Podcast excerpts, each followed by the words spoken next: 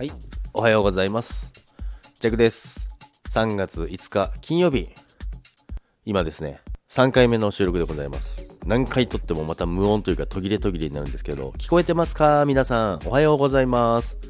ということでですね、今日はですね、占い、占いですね、見落としたんですけども、まあ何位かわからないので、1位ということで行こうかなと思いますけども、ここ2、3日ですね、ずっと売り上げマシマシのお話ばっかりでですね、もうそれの段取りがすごい大変なんですけども、まあ、やっぱり無理難題を言われた時って、逆に燃えませんか？